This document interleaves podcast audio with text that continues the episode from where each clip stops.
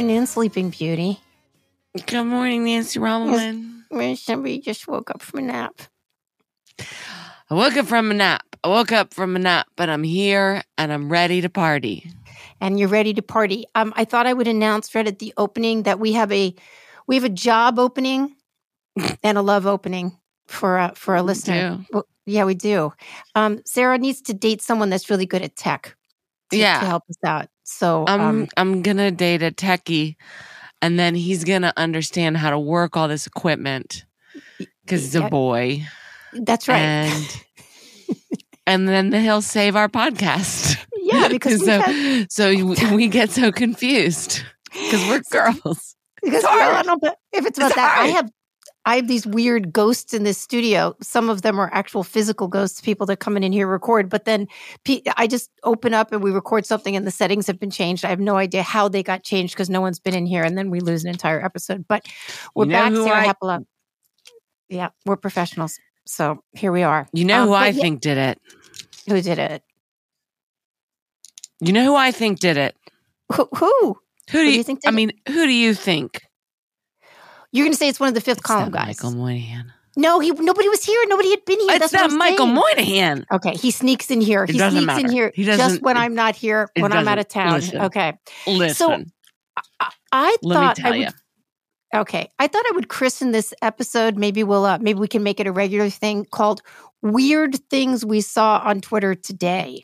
Okay, so today is Thursday, the I don't know. It's either the 24th or the 25th of May. And um, you uh, you tweeted something or retweeted something with the um, the retweet saying, "How's it hang? How's it hang in San Antonio?" Because someone had posted something uh, that said, "I don't normally read the unsolicited marketing emails sent to me by Love Honey, but this one," and it talked about which U.S. cities and the percentage of residents there that masturbated during work. And San Antonio clocked in at sixty-seven percent. It's just, it's just, it's just What? so many. I don't see the thing about the thing is, I don't think you could get the city of San Antonio to agree on any one thing 67% of the time, except apparently get, you know, diddling themselves during work hours. you know, okay, you know how like nobody used to want to admit that they masturbated? Maybe it's become this thing like it's like cool to admit, and so then they're lying. They're not actually It's doing it. yeah, I think you're right. Like the numbers are pumped up like, "Oh yeah. Oh yeah. Oh yeah. Oh yeah, I that. masturbated during war Oh yeah. Oh yeah. Hell yeah." I mean, we did um, Um, have the masturbating judge in the Jon Ronson episode. That and the the way they knew it is because people in the courtroom heard this like like a sucking sound because he had some sort of like sucking mechanism. I I did. I feel like I I wanted to write an essay called "Peak Masturbation" when Jeffrey Toobin got busted Oh, for man. his That's so- issue with the New Yorker. yeah, yeah. You know where Yeah. he was doing it, and um, because I just felt like it's the golden age of masturbation. It, it, I'm not even saying that's a good thing. I, I think it's potentially not.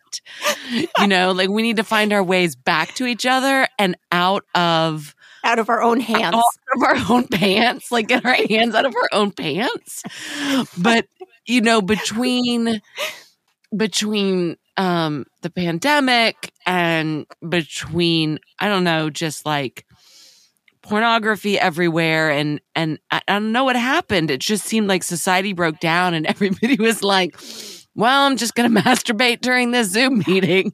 So after you uh, you tweeted that, I was like, let me go see if I could find some stats on this. So I found something from Psychology Today from 2021, and the bullet points that open the article are. Some surveys find that nearly 40% of people report masturbating in the workplace. Potential benefits of workplace masturbation include Potential benefits. stress reduction, Come mood on. enhancement, and increased concentration. We Come on. And See, napping. this is this is a perfect detail to use in the golden um, age of masturbation article that I didn't write. You would open up with something like this because it's like what, Oh, come on. Okay. All right, two more, two more bullet points. One, costs to workplace masturbation include termination and possible accusation of criminal sexual content. I don't know about that second con. one, but but this was the one that got me. Scientific research is lacking in understanding the dynamics and attitudes surrounding masturbation at work. Yeah, I would say I would say that would be a lack of understanding. It's there. So, appalling. anyway, It's appalling the appalling lack of research on the scientific. that's right.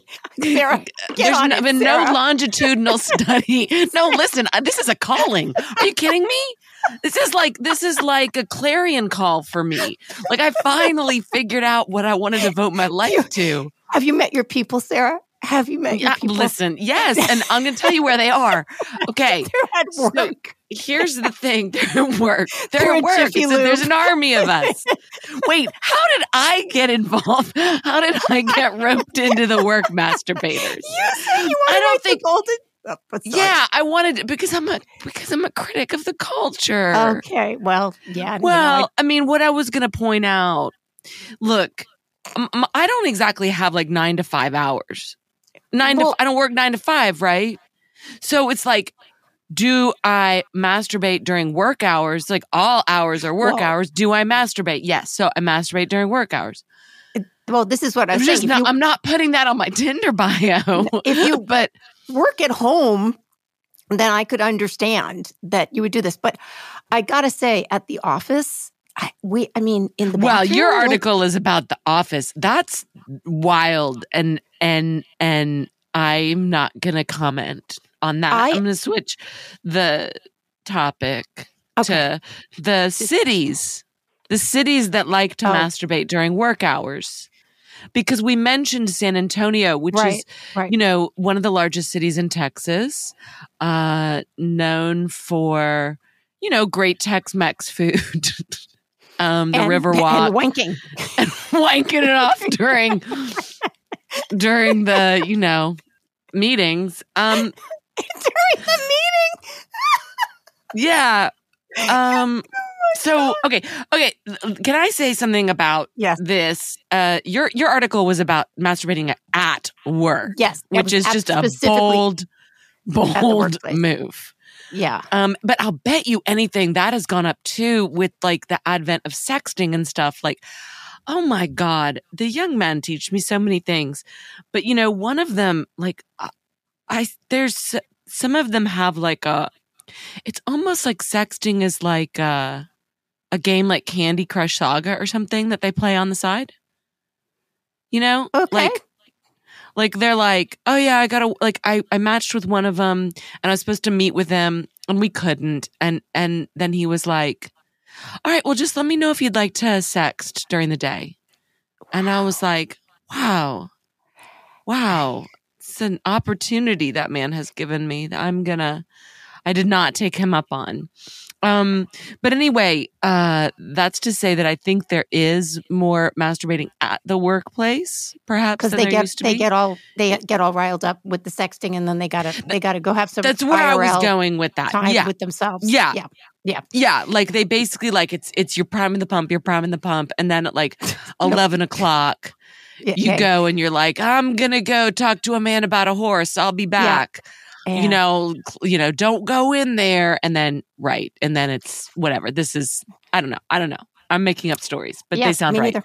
So But this is about the, the the cities where residents masturbate during work hours, which is more vague. The number one city.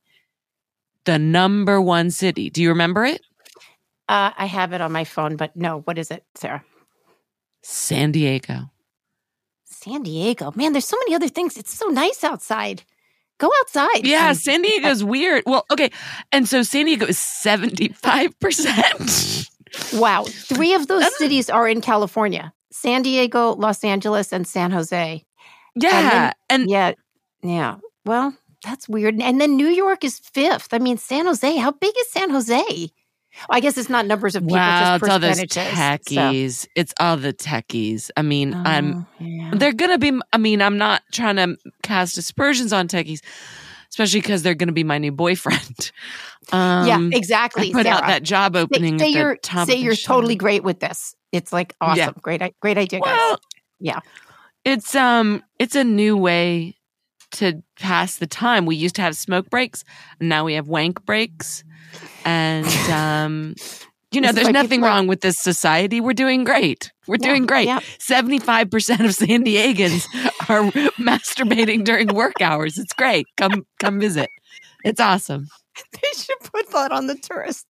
They should totally put that on the tourist uh marquee. Move to San Diego.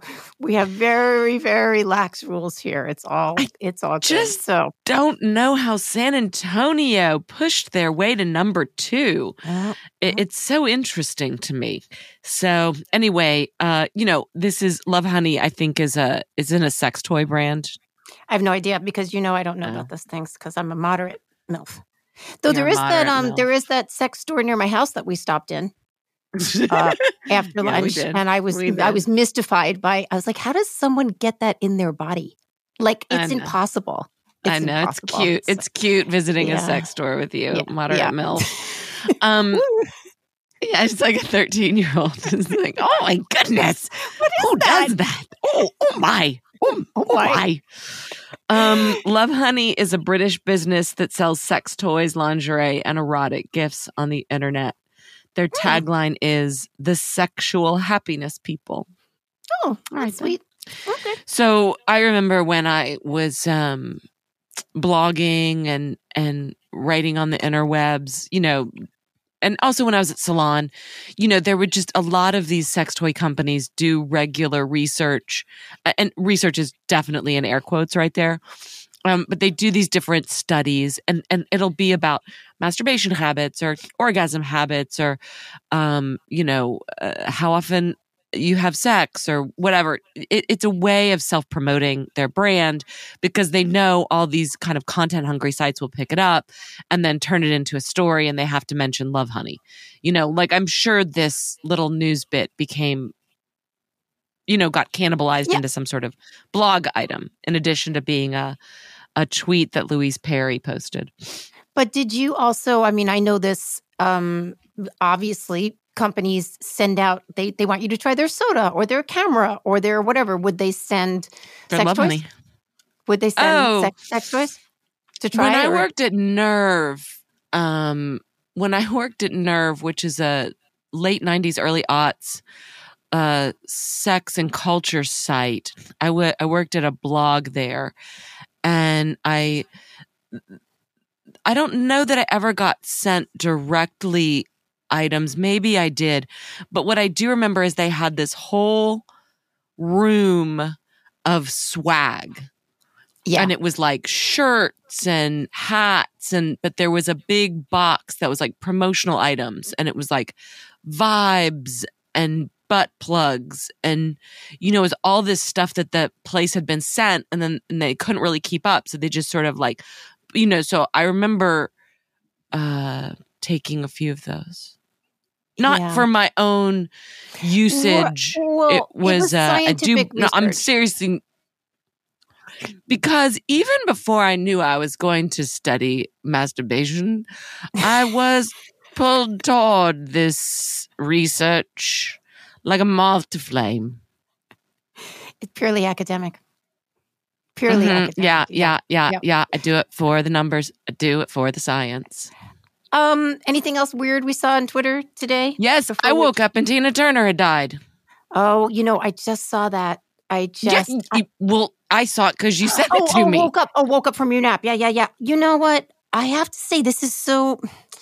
You thought she was dead already. no, oh, Sarah Hepola. No, um, you know, people people die, especially older people, people in their 80s and 90s, and you hear people go, "Oh my God, that's so sad." And I think, like, you know, someone's 90 years old, like they're, you know, they're going to die at a certain point. Okay, but I have not ever been quite as bracingly stunned as an of an older people dying as I was just older person dying as I was just now when I saw she died. She's 80 died at 83, died in Switzerland where she lived for many years. I don't know. It just seemed sort of, and I'm not any big giant Tina Turner fan. I mean, I like Tina Turner as much as anybody, especially older stuff, and then seeing her in the Mad Max stuff. But it just seemed like, no, no, no, no. She can't be gone. She's part of the Terra Firma. Well, She's got to be there's here. some there's something about her that I mean she's unsinkable. She's Yeah, she's yeah. indomitable.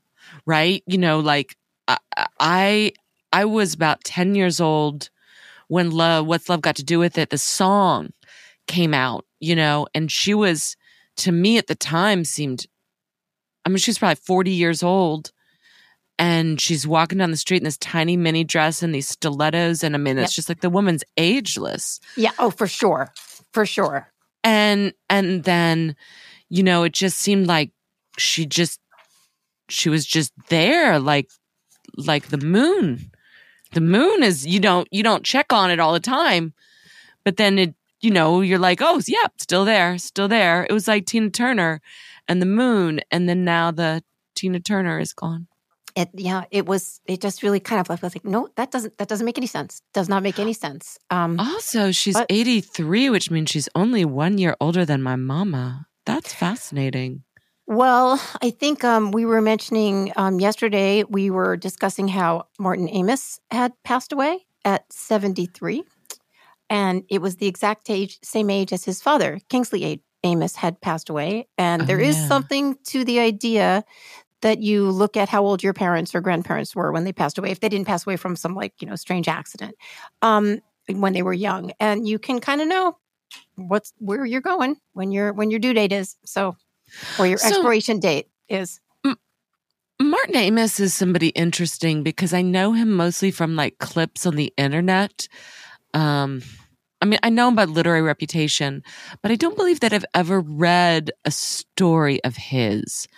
Um, and what what you, what's your what's your hot take on Martin Amis? So I had never read Amis except for maybe some short articles and written and read about him. Like we're talking thirty years ago.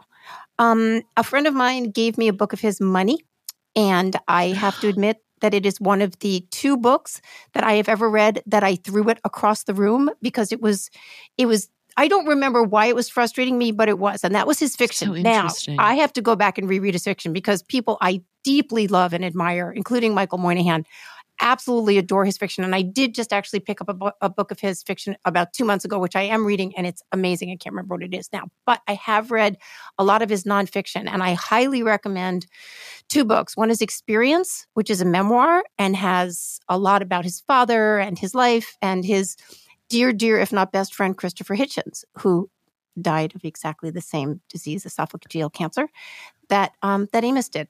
And um, so that's one. And then the second is a very short book called Koba the Dread, Laughter and the 20 million, I believe, about Stalin and extermination and uh, uh, the Soviet Union. And it's um, it's really quite uh, bracing, as I as I think I was telling you yesterday. It was like getting hit in the face with a frying pan he's he's an incredible nonfiction writer, and he was, of course, also a journalist. So I I can recommend those two. And I am remiss and have to get I have to get back to his fiction. So if we've got some listeners who are Amis fans, um, let us know which um which fiction we should start with.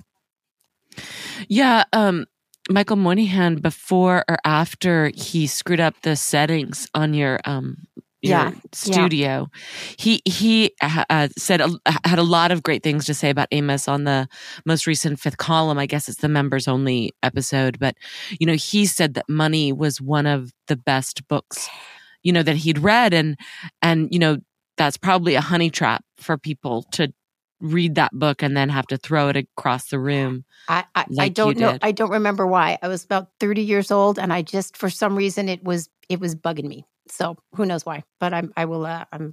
You mean you literally threw it a, like I it wasn't it, it, wasn't like a like people always say that no. like a metaphor. They're like, but no. they only just mean they put it down. No, I threw it across the room. And it's funny because I've had several people tell me that my book, To the Bridge, like they loved it so much, they gave it to their wife or their girlfriend, and the girlfriend or wife hated it so much, she threw it across the room. So it's an actual thing. Throwing books across the room is an actual thing. Oh wow, maybe yep. maybe he gave you some sort of gift like a baton and then you carried it through to your book. And um it's like maybe yeah. I I don't I know, think, I just woke up. I think it's strong. I think what it is, it's strong reactions. And at different times of our life, it could be almost, I'll give up a food analogy, but it's probably a poor equivalent. But let's say when you're a kid and you taste like foie gras and it's just like so strong, you can't take That's it, right. you spit it out. But then 10 or 15 years later, you taste it's like, this is just the most succulent, amazing thing. But it's complicated. It's complicated. And just at certain times in your life, you're not quite ready for it. So maybe I'm going to assume I just wasn't ready for money and I will go back. Money, money, money, money. Yeah. Yeah. You need to get ready for money. Yeah. People money. people talk a lot about um yeah, throwing um infinite jest across the room, but I don't, they don't they mean it metaphorically cuz you get, you can't even pick it up. It's so big. That's right. That's right. It's, it's you're, you're, it's t- 20 pounds. you don't need to buy a set of weights. yeah. You can just lift that book up and down, up and down. people there was somebody that worked at a she worked at a bookstore and she got so sick of like pretentious guys coming in and asking about uh infinite jest that she staged a protest where she butt chugged infinite jest What does that mean? and i still don't know what that means what butt chugging means I have no idea what that means. Go ahead and look at it. I don't think that's a real thing. I don't think that's, I've never heard of that. Butt chugging would imply that you were sucking things into your butt.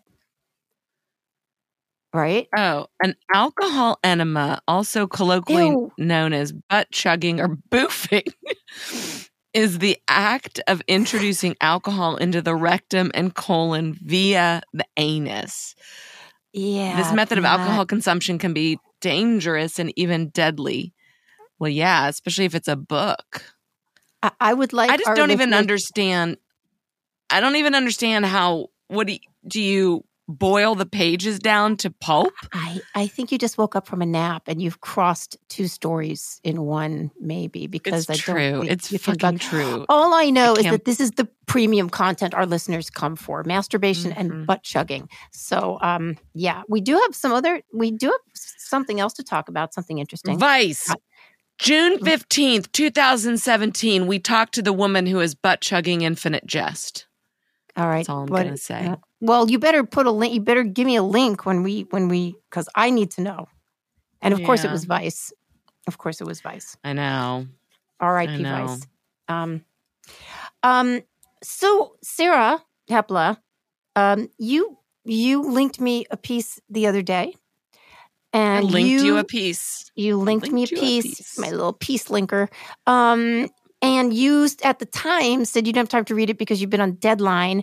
But I thought it looked sort of interesting. And so I did read it. And I think you may have read it at this point. And it is by Sarah Zhang, writing for The Atlantic. And it is called Did Scientists Accidentally Invent an Anti Addiction Drug? And it is about Ozempic, which is something we've talked Oh, about Yes. previously on the show. We talked about it, gosh, about maybe five months ago or so, um, because there were so many Not long ago, like two months ago. It was it was right around the Oscars. Okay. Oh, yeah, because we were also, there was like that joke, like, who here at the Oscars has not had Ozempic? Because it, for Ex- people that don't know, Ozempic is a drug that was developed to help diabetics. Um, and the one of the results was you did lose some weight. And so obviously people, a lot of people want to lose weight and it was helping a lot of people with diabetes lose weight, but also people that just wanted to lose like a little bit of weight. I mean, Ozempic has helped people lose like, you know, 75 and more pounds, people that really, really need to drop weight. But of course, people that want to lose six pounds to fit into their gown were also getting it wherever they were getting it. Their doctor would write them a prescription. Um, Right. I listened at that time when we did our episode. I listened to what to me was a very persuasive um, small audio piece on the New York Times where a doctor said, you know what? I got to say, she's like, I've never been a gigantic proponent of putting people on drugs. Yes, it can be extremely difficult for certain people to lose weight. You know, other people, you know, they diet for a week and they do some exercise and they drop four pounds and they're they're good to go. Other people, for whatever their metabolisms are, their the way their chemistries, they just can't do it, and it becomes so crushing and so debilitating to people's health. All the ways you increase your um, susceptibility to dis- different diseases and difficulty on your joints and breathing. It's just it's just very difficult. And she has seen pretty amazing results with the Ozempic. And I I thought, you know what? It sounds pretty good. So we had a pretty long discussion about it. And you, if you want to chime in here, that you even yourself considered maybe trying it.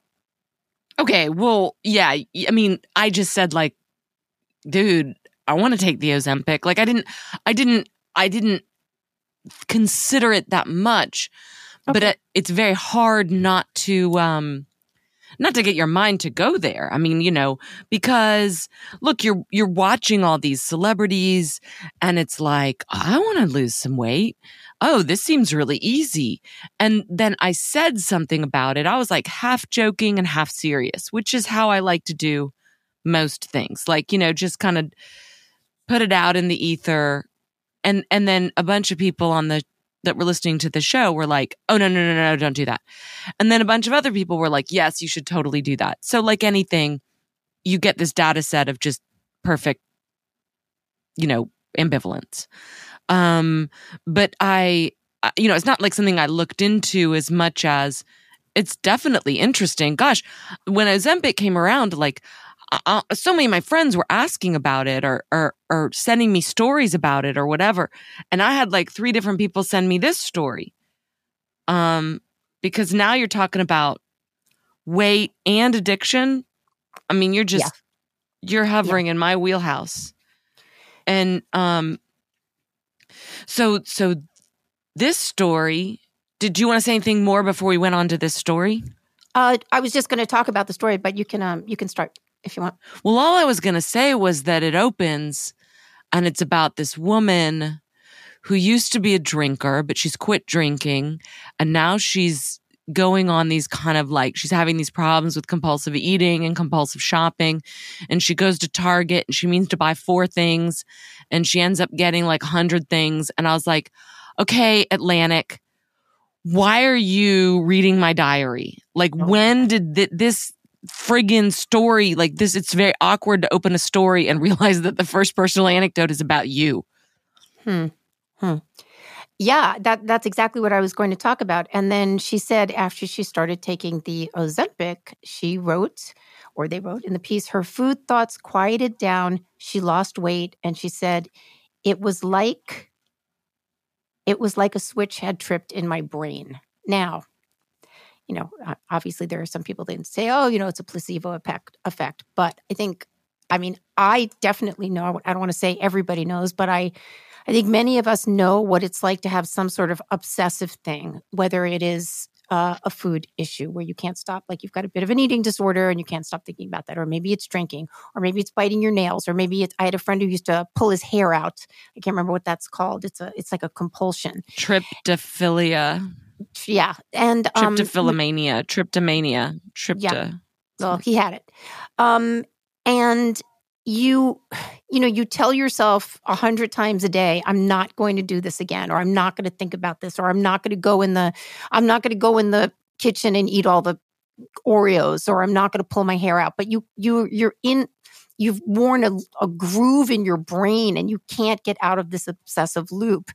And it can lead to like really dangerous situations or just unhappiness. And in my own case things that i remember from a very very long time ago when i was a teenager when i had some food issues it's really it really um you really become locked you, it becomes very lonely you really become locked in this little world. Now, it doesn't mean you're not doing other things. You could be doing sports or having a boyfriend or, you know, doing school or whatever it is that you do, but you then have this private loneliness and it's not fun. And the idea that Ozempic might be useful um, for helping people get out of that their obsessiveness, I think that sounds amazing now. Well, this is a really fascinating um I don't know what they call it, uh, secondary gain or or unintended consequence or whatever, you know, when you have this you know something that has been like you said this was developed for diabetes then they realized that it would help with weight loss and now they're realizing that it might have